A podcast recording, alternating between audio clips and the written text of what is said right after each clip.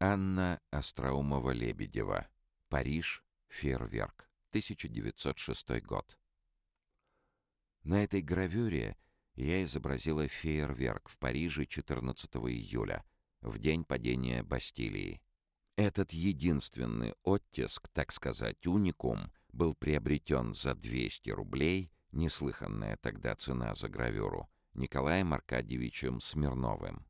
После его смерти эта гравюра перешла в собрание Надежды Евсеевны Добычиной. Через несколько лет я сделала повторение этой гравюры на линолеуме, вспоминала Анна Остроумова-Лебедева о своей работе. Эта художница много сотрудничала с Надеждой Добычиной. Она была автором вывески художественного бюро и участницей многих его выставок. В 1913 году работам Остроумовой и Лебедевой был отдан целый зал на выставке графических искусств в бюро, что стало триумфом художницы.